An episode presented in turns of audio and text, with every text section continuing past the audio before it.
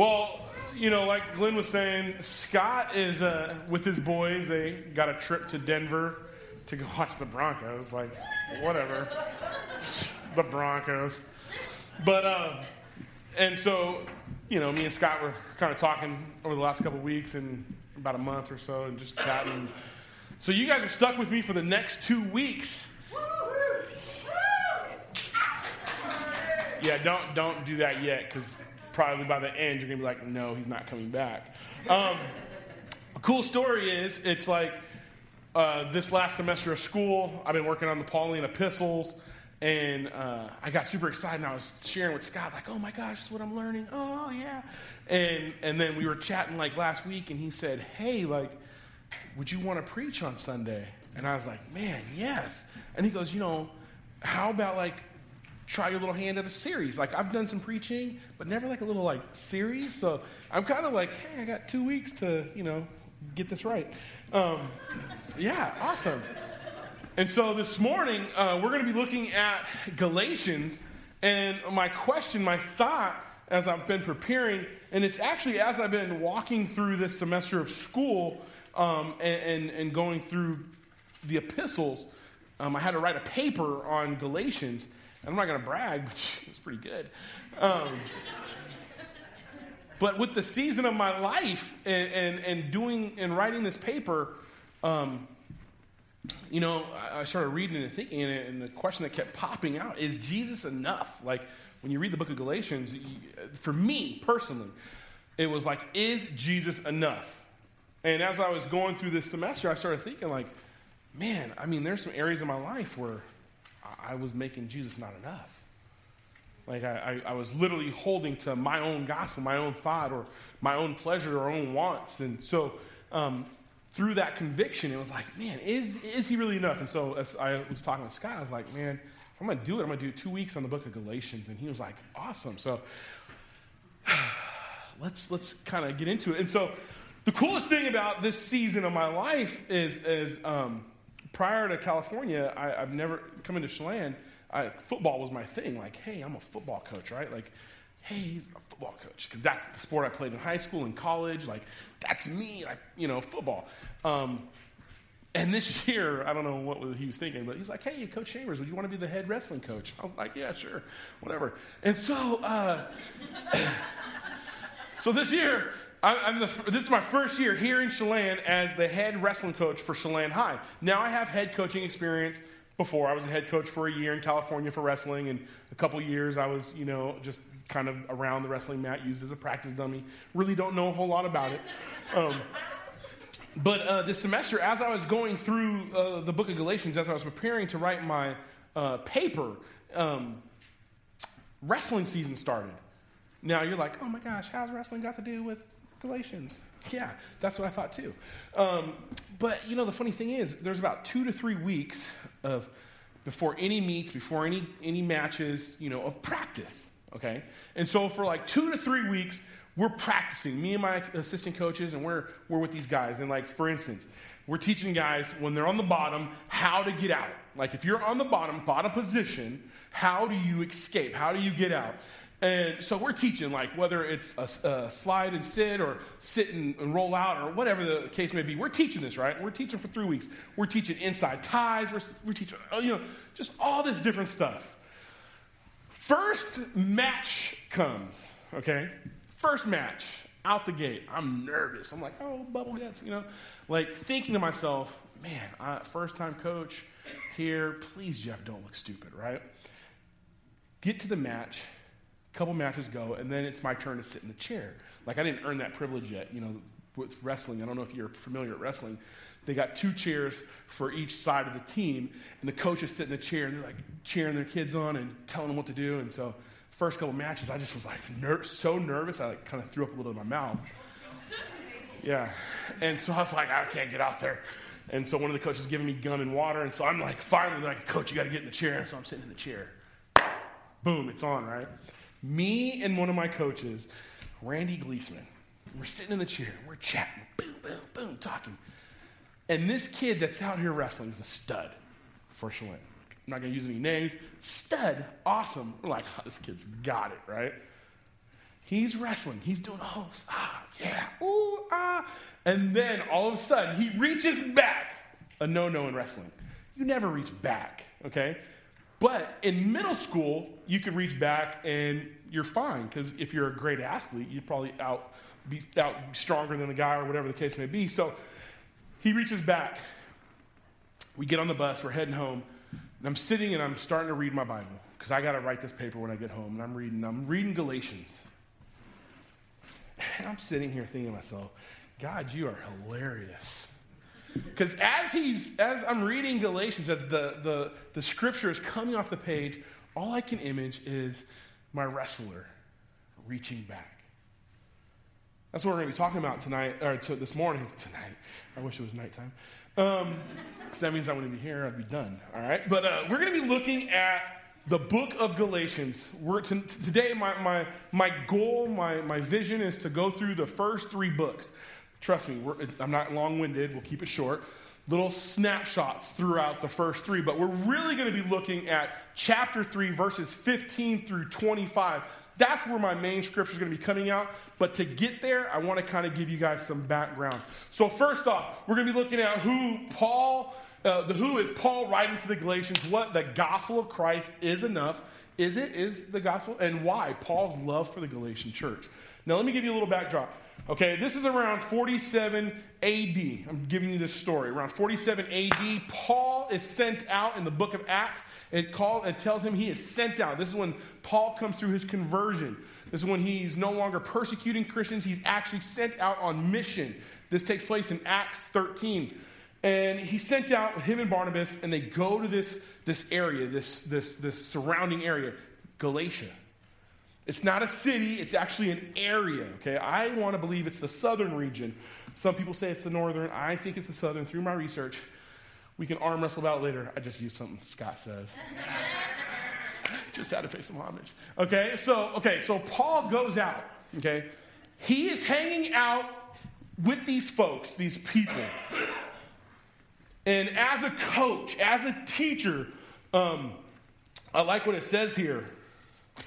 Um, it's right here.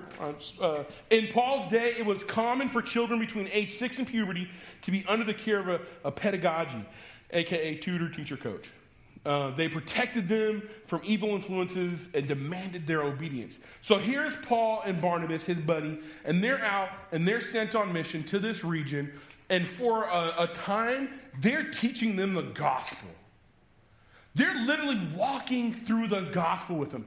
It's kind of like, um, you got to think too that back then they didn't have big old churches, okay? They met in homes. They were families. They, they would be together, like hanging out together, living life together. And so Paul is spending his time going from little area to little area, and he's teaching them the gospel. Like, how legit is that? You got Paul, who's sent completely by Christ out teaching. Now, before we talk about Galatia, let's talk about Paul just for a moment. Let's stop and really look at Paul.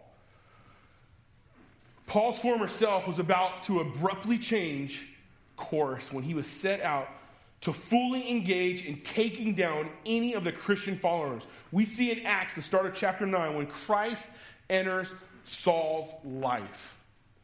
Saul gets this, this thought in his head. He was, to give you a little backdrop too, Saul is the guy who is holding the coats for the, the guys who end up killing the disciple Stephen. And he's like cheering them on. Like Paul's leaning into that. He's leaning into persecuting Christians. Paul's so fired up. He's like, man, you, you got to think about Paul. Jewish with Roman uh, citizenship. So he had like the double edged sword. He was highly taught. It talks about Paul as being this guy who was like just on charge, academic. He was in the academic world. He just he knew the gospel. He knew of the, the laws. He all that stuff. But he was like, I'm going after every Christian, everyone that follows Christ, that's who I'm going after. And it talks about Paul as he's heading out onto Damascus to go and chase down Christians. Jesus enters his life. He's on this road to Damascus, and, and, and Jesus asked him a simple question Saul, Saul, why are you persecuting me? At this very moment, Christ could literally lay the fist into Paul. Like he could literally just kill him off. He could just, I mean, he, think about what, what Christ, like, it, it would have been okay. You got to think about that. Like, Paul is out persecuting his followers. Jesus had every right to protect his home. This is the craziest thing, though. Christ literally could have laid into Paul, but instead, he showed love and strength. And he told Paul, like, man, I'm going to send you out. And that's kind of where we get to this. This is like Paul's like first mission out going to Galatia. So if you really stop and think about it, like these folks are his babies. Like if you stop and think about it, this would be like, I, I use it to this thought of me and my wife being launched here to Chelan. Like coming from California, this is my first, like I've done ministry, but I, this is the first time I've got to work for a church. Like this is the first time I've got to be a part of a church family. Like that'd be like me leaving and then a year coming back and seeing everything I taught like be thrown out the window. Like for Paul, this like hits home for for me because man, I struggle like with certain things as far as being good enough to be a youth pastor or good enough to be working for a church. Like I struggle now. Like man, am I even? And so like for Paul, you know, in in chapter 1, verse 6, he, he flat out says, I'm astonished that you are so quickly deserting the one who called you by the grace of Christ and are turning to a different gospel. Like, you got to think Paul is like hurt, like heart broke. Like, you're turning away from the life giver. It's kind of like the wrestler reaching back. You're reverting back to what you did in middle school. You're now in high school, there's another level to this, but you're still reaching back. You're converting back to what's easy. And that's what Paul is talking about. What are they reverting back to? Paul has been teaching in 47 AD. He around that time, he was teaching them the gospel, like the gospel is what saves. 48 shows up, and what they end up doing is not only it's, is it the gospel, but it's the gospel plus this. Okay? For this time, it's the gospel plus circumcision and the Mosaic law and following it wholeheartedly. It's, it's adding something. Right now, I, for myself, it could be the gospel plus, man, I want people to love me. Like, I want, I want this valley to like me or the gospel and hey i want to fit in or the gospel and it's it's all about my family. Like i'm to put them before the gospel sometimes or or it's the gospel and your job or the gospel and how you're being looked upon or the gospel or whatever the case may be. At the end of the day it's sin. The minute we add anything to the gospel that's what it turns into and that's what paul is trying to tell them. But but in, if you look at verse uh, Verse 15, but when God, who set me apart from birth and called me by his grace, was pleased to reveal his son to me so that I might preach among the Gentiles. And so you got these Galatians, the Gentiles, they're Greek, they're not of Jewish descent. And Paul is sitting here saying, Man, I've walked with you guys, you, you, you, you, you lonely people, I've taught you up, and then I leave, and now you start reverting back. That's what we're going to be looking at today my challenge as we sit here and we, we wrestle with this what are you adding into your gospel? What are you adding to the gospel? Or is the gospel completely enough? See, the gospel of Christ is enough for Paul. He completely understands that day on Damascus when he his life completely changed. And he found the grace of God. He found the love of God. His life was completely, radically changed and altered. He understood that grace was enough. At, his, at this moment in time of him going out on his own path, Christ entered in and said, No, son, this is, this is not the path. This is not what it is. It's me. What Paul's talking about when he's talking about the Mosaic law, Paul, Paul's not even, you know, he's, he's sitting here saying, like, listen up. The law did just what just that for Israel. Okay, the law did one thing it, it set them up, it, it set Israel up for this time. In Paul's day, the law was set for a purpose. The law that God gave to the Israel people as they were exiting out in Exodus, as he gave them that, he was sitting here saying, Hey, the, the law, you're, you're not going to be able to follow it, but I'm going to give you this law as rules, as regulations to strive to. What God was really hoping was that the Israelites would lean into the law and have this right understanding that, man, this law is hard. I can't fulfill this. There is no way. Like, I'll be honest with you. You ask me to try to live that old Mosaic law, I love bacon. It's just not happening. All right? Brother loves some bacon. Okay? The law was set up eh, eh, not for salvation. The law wasn't set and intended for them to, to, to have a new life. The law was set to shine a light towards the Messiah. And Paul understood that. He understood that, dude, if you're going to live and die off the law, if you're going to add the gospel plus the old Mosaic law, the gospel and circumcision, the gospel and these rules, dude, you, you just discounted the gospel because you're saying it's not enough. My question is you guys are sitting here and you're listening, man, what are you adding to it? What do you add? Is it the gospel and how well you're known in the community? Is it the gospel and, you know, hey, my business, my funds, the gospel and my family? See, what, what Paul is sitting here saying, the gospel, the way we live out the gospel, it should be incorporated in everything. We should be the gospel out into our community. Not the gospel plus we got to add something extra. It's completely that. And that's where he's struggling. He loves these people so much. He loves this, this, this, this area, this surrounding town, these villages, this, this group, people group. He loves them so much. And he's seeing them trusting in something that, that's not going to give them life. The law was essentially a disciplinary for the Israelites. However, the need for that kind of assistance ended when Christ came.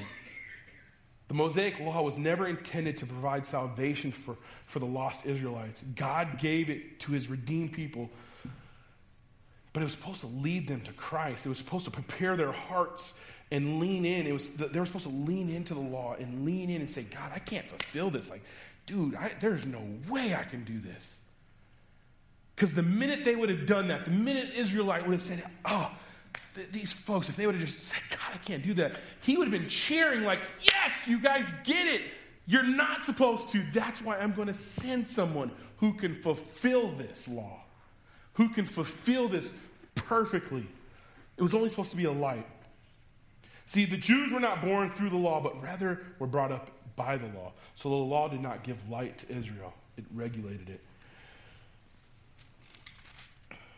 I love I love this response from Paul if you look at chapter 3. I'm reading out of the NIV. Scott was like, use the ESV. It's in the pews. I'm like, no, all my notes are in my NIV.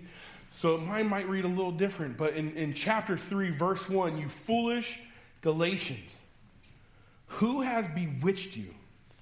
Before your very eyes, Jesus Christ was clearly, clearly portrayed as crucified. I would like to learn just one thing from you. Did you receive the Spirit by observing the law or by believing? And that's what Paul's trying to get at. Man, you didn't receive anything by, by this law because you couldn't have. There's no way. You couldn't have fulfilled it. There's nothing you can do personally in your lifetime to fulfill this law perfectly.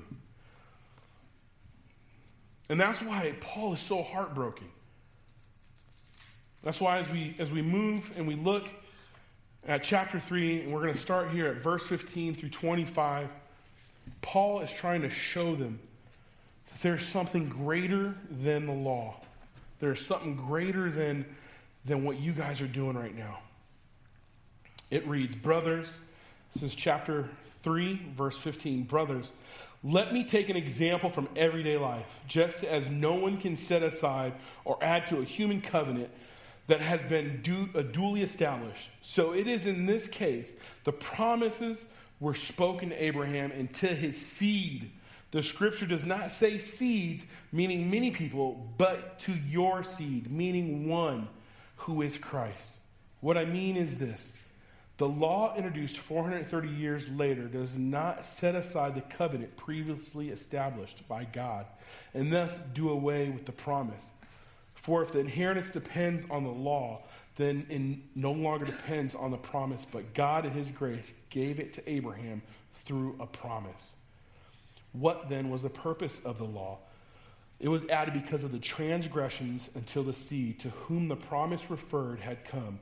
The law was was put into effect through angels by a mediator. A mediator, however, does not represent just one party, but God is one. Is the law therefore opposed to the promise of God? Absolutely not. For if a law had been given that could impart life, then righteousness would certainly have come by the law. But the scriptures declare that the whole world is a prisoner of sin so that what is promised, being given through faith in Jesus Christ, might be given to those who believe. Before this faith came, we were held prisoners by the law, locked up until faith should be revealed. So the law was put in charge to lead us to the Christ, that we might be justified by faith. Now that faith has come, we are no longer under the supervision of the law. Paul is starting to break it down for the Galatians as we read in this verse 16. What we're talking about, this promise, this, this, this, this thing is, you know, this covenant, this promissory note, this, this thing that had to be fulfilled that God was like, hey, like, Abram, the Messiah is going to come through you. And that was, that, was, that was said and established way before the law. See, the thing is, God can't change. As I was sitting here and I was reading this, it was a, the second week into wrestling, and I had to do a parent meeting. Okay, as a head coach, you got to have a parent meeting and they, they want to talk to you and hang out and you got to talk to parents. I'm like, oh my gosh. I even asked one of the coaches, like, do I really have to do a parent meeting? Can I just send out an email? He was like, no, you just have to do it. So, okay, as a new head coach, I come into this valley, into this school, and I'm sitting here like, man, okay, what is my coaching philosophy? Like, who am I as a coach? What am I going to represent? What do I have to offer? And so I'm sitting here one night, it's probably 2 o'clock in the morning. I'm sitting here typing away. I can't sleep. I'm nervous for this parent meeting. I started writing my thoughts about what it would be like if I could imagine like a perfect coach, like an amazing coach that would not only teach his kid something great, but would love on his kid, would hang out with his kid, would build his kid up, be his champion, his cheerleader. Like, what would a parent want? And I started thinking, man, I'm writing this like I'm going. I'm like, dude, Jeff, this sounds great. I'm writing this little thing up to hand out to parents, like this little philosophy, like I did something great. And I started reading, I was like, dude, I'll never be able to fulfill this. Like, there's no way. So, like, I, let, us take this out, or let's take that, especially when it comes to time, because I'm always like a little, you know, shady on time. I'm just like, we're taking this out, we're taking that out it got to this point where it was this little bare bone philosophy, and it was, and I said to myself, I can live this out. Like in my humanistic self, I can live out this. So the minute I handed that to a parent, and a parent reads this is what as a coach, this is what I'm gonna fulfill. I just made a contract with that coach or with that parent.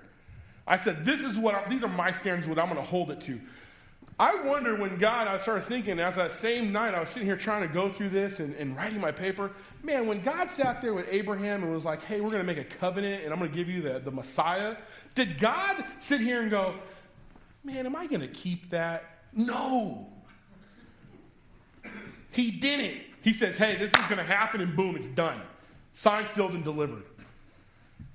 That's what Paul was teaching these folks in Galatia about that promise that we're going to be we're going to have this inheritance. We're going to have this we're going to be in this relationship with god. Like he's going to give us an opportunity to be in a right standing relationship with, with him through his son. Why would you want to add anything to that? Like stop and think about that for a minute. Why would you want to add anything to it?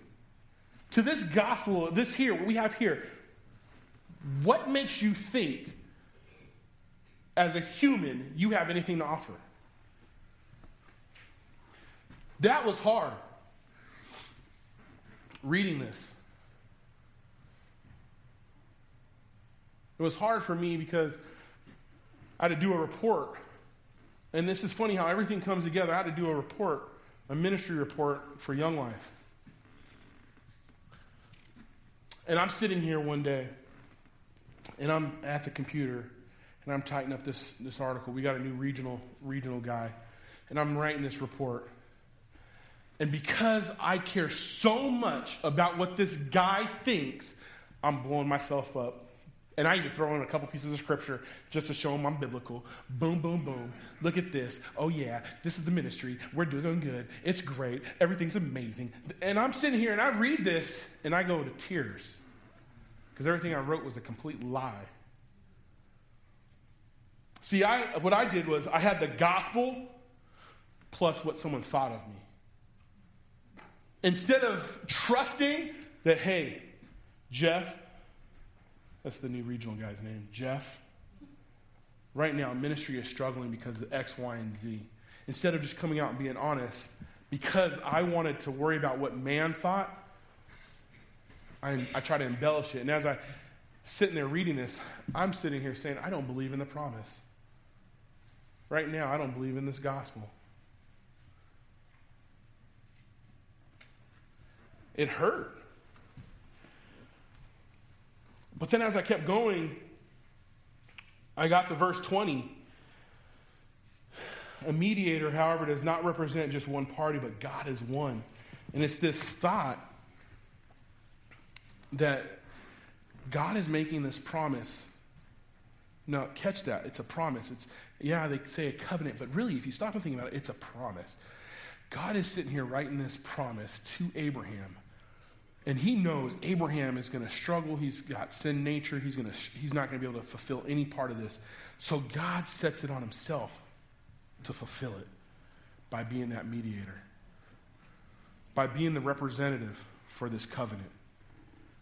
Now, how beautiful is that? To know, like, for me personally, there's nothing I can do that can make him stop loving me. See, that's what he's, that's what Paul is sitting here trying to tell the Galatians. Like, there's nothing you can do. These Greeks over here, these Gentiles, they don't need to get circumcised. They don't need to follow in the strict dietary uh, uh, law. They don't have to, to follow this stuff. All they got to do is believe in the gospel. That's it. Like, just think for a second how freeing is that if someone was to tell you, you don't have to do anything. If you're a father here today, you don't have to do anything except follow the gospel. As a father, I struggle right now. I got a 20 something year old kid. He's turning 21 in April. Our relationship is ugly, it's, it's dysfunctional. And, and as I'm sitting here a couple weeks ago, we're talking on the phone, and I had to stop because I was going to say something completely outlandish and crazy and stupid and probably ruin our relationship. I had to stop and sit here and say, Jesus, I need you to take over this relationship because I am not a good enough father to do it. I don't know what that looks like because I don't even have a father. I didn't grow up with a dad, so I don't know what it looks like. And I tell you what, after the conversation with my son, it was love. There was hope. There was communication. And it was because instead of me trying to be this guy, like, oh, this is how it has to be, I said, God, I'm going to submit this relationship to you because I suck at it. And someone's going to probably get mad, oh, he used stuck in the pulpit. So what? It sucked. Okay? It sucks. My relationship with my son sucks until God intervened, until I said, hey, I can't do this anymore. It's the same thing as being a husband. I suck at it. Really do. Until I sit here and say, God, I need you to take this over. Life, being a youth pastor, I'm terrible. And until I say, God, it's not about me. Like, it's really not. Like, dude, this is, you got to take this, man. Like, I can't do it anymore. But do you guys do that? Like, honestly, like, tell, tell yourselves right now, do you literally say, man, I put everything and anything before the gospel? If you say no, I'm going to call you out right now. You're a liar. You're a liar. If you sit here and say, I don't put anything before the gospel, because I bet you there's someone in here that puts their job before the gospel, their credentials before the gospel, their children before the gospel, their wife before the gospel, their, their circumstances before the gospel. Because trust me, when I was going down this list, I was like, dude, ooh, That's why I'm sweating now. It's like, God, why am I even here? Like, why am I doing this? Because I'm struggling. Because I wasn't looking for this person that was gonna, to gonna fulfill it, man, the keeper of the promise. I was, I was looking at Jeffrey. Oh, Jeffrey can do it. I wasn't looking at Christ. I wasn't looking at the Messiah. I wasn't looking at my Savior, my Lord, my King. I was looking at myself. It's ugly in the mirror. That's the struggle. It even tells us, Paul says, man, he tells us right off the, the, the gate. If you, if you look at verse 22, but the scriptures declares that the whole world is a prisoner of sin. We're stuck in it. There's nothing we can do to get out of it except trust in Him. Like, do we trust? Now I'm going to hit home. I'm going to drive it home. And I told Scott, like, dude, people are going to probably hate me. I'm serious. I wasn't joking. I was dead serious. I probably won't be back here next week. Because I said, let me look at my church body.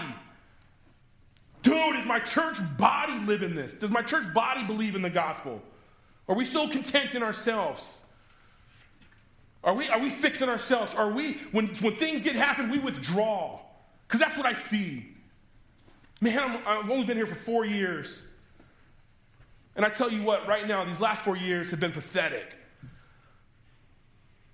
Because instead of us, like Paul is sitting here saying, leaning into the gospel, we're withdrawing from the gospel. I'm good. I don't want to be a part of your, your family.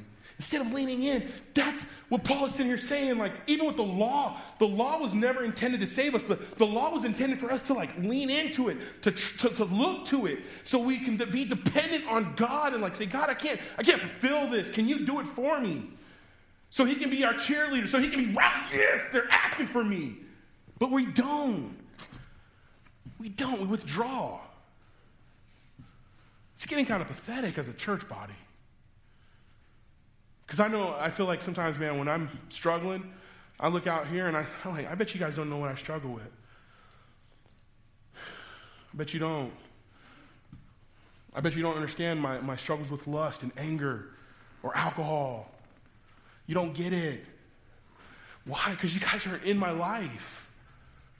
So when I struggle with my bride or my son, and you guys just see this big, goofy, happy guy, and you have no idea because you don't know me.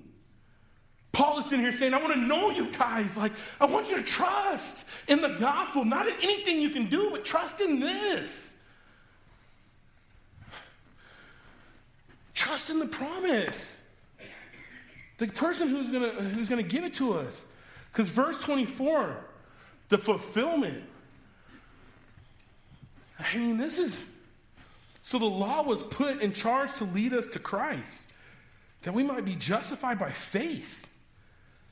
Like, just let that sink in. Like, that's how the law was supposed to work. It was supposed to show us. It was supposed to drive it home in our hearts. It was supposed to sit here and say, dude, man, Jeff, like, you're not doing this well. And, and, and this gospel is us living in, together and sitting here saying, man, like Jeff, you're not you're not doing too good.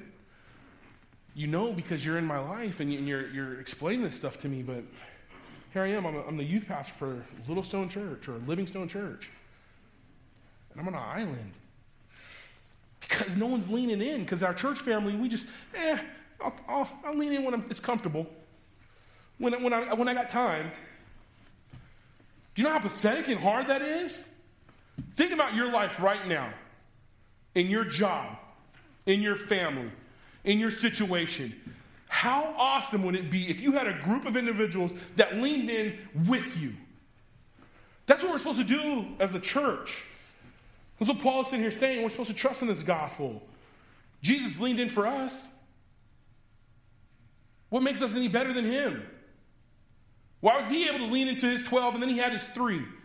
What makes us any different? Like, really ask yourself. I, I, I hope someone's offended today. I really am. Because I'm broken. Everyone thinks everything's great. This is what we don't do in verse 25. Now that faith has come, we are no longer under the supervision of the law. and I'm going to substitute this law with whatever is the junks inside of us. Are we truly understanding what it means to have this unwavering love from Jesus? Because he's leaned in on us. Like we don't have to, we don't have to abide the law. It's not sitting here saying, let's throw the law, the law out. What it's sitting here saying is, let's look at the law to show us to Christ, knowing we can't fulfill the law, but He can fulfill it completely. And if I trust in Him, when I struggle with anything in this law, or if I struggle and I can't fulfill it, if my sin is broken or something's, man, I still have Him. But I can't find any salvation or hope in the law. I'm, I'm a sinner. So I, it has to just be just the gospel. That's what's fulfilled. That's what Paul is sitting here sharing. As I, as I wrap it up, I want us to just struggle with this question like, is the gospel completely enough? It was about a month ago. I was up late YouTubing it just to see what would come up. I, I punched in stubborn Christians. You laugh, I'm dead serious. And then I, I punched in like lazy Christians. This video came up twice. Because sometimes I think as Christians, we, we forget some things. We, we forget that it's completely by God's grace that we're even here.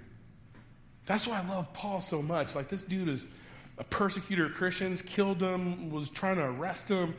He, he knew the law, he knew, all, he knew the right stuff to say, but he, he went opposite it because he, went, he wanted his own stuff. He wanted his own, his own glory, his own way. That's why I love Paul, because Paul gets you know, as I, as before this video, I, I want to set this up really quick. I just think about this, this, the group of Galatians, this, this, this, this area, this region. You got to think about it. They don't have a big old church they go to, okay? So it's little homes, right? And you got to think, okay? This letter is being passed around.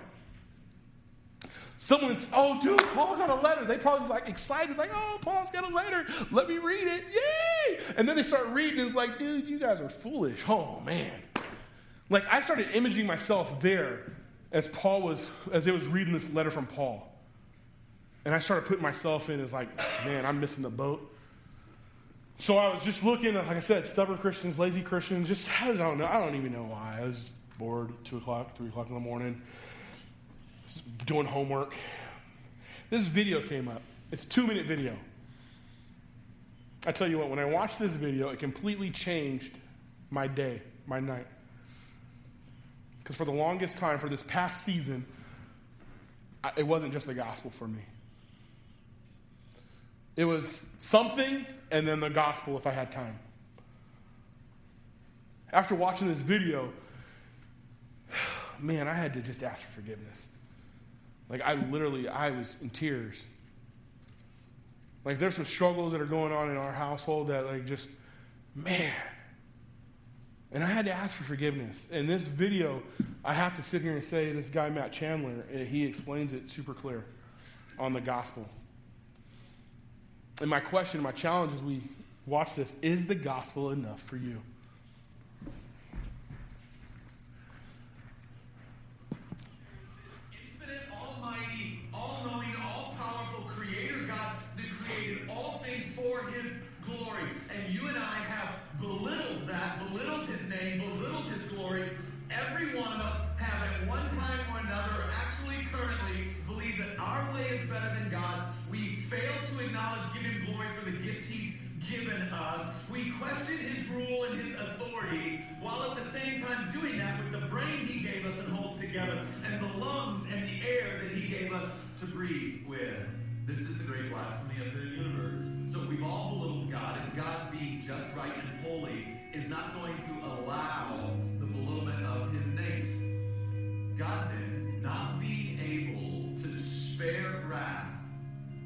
Christ in the flesh.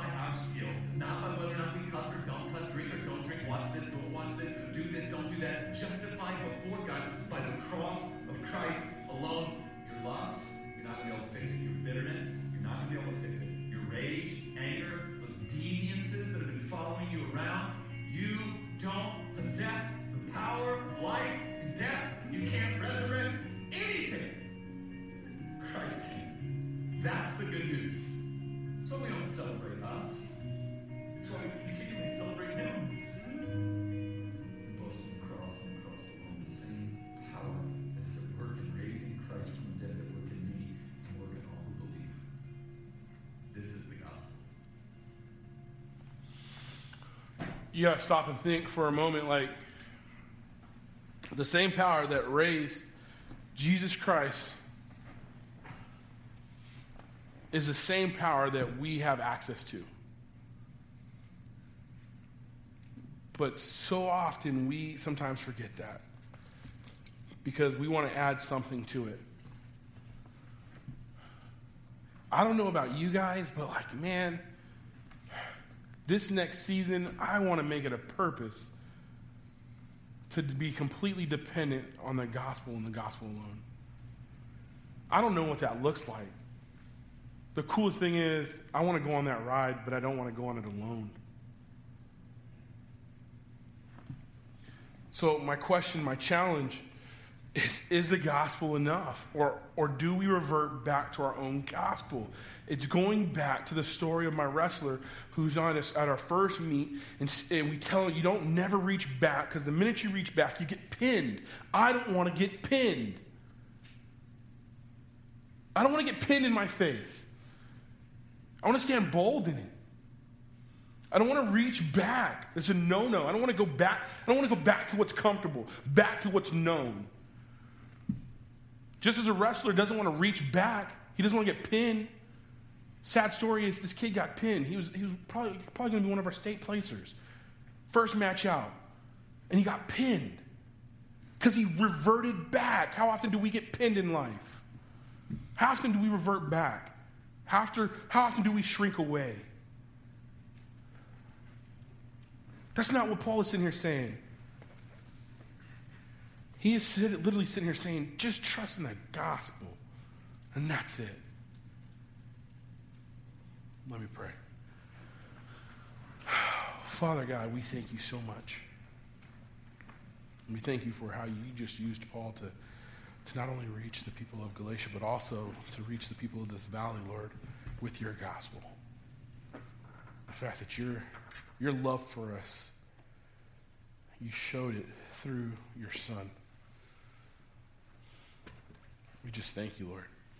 We thank you for this morning. And then, Lord, I just challenge each and every one of us here that we, we just understand that the gospel is all we need. And the gospel is super simple. It's you gave us your son to fulfill the requirement of our sin. Man, thank you for that. We ask that in your son's name. Amen.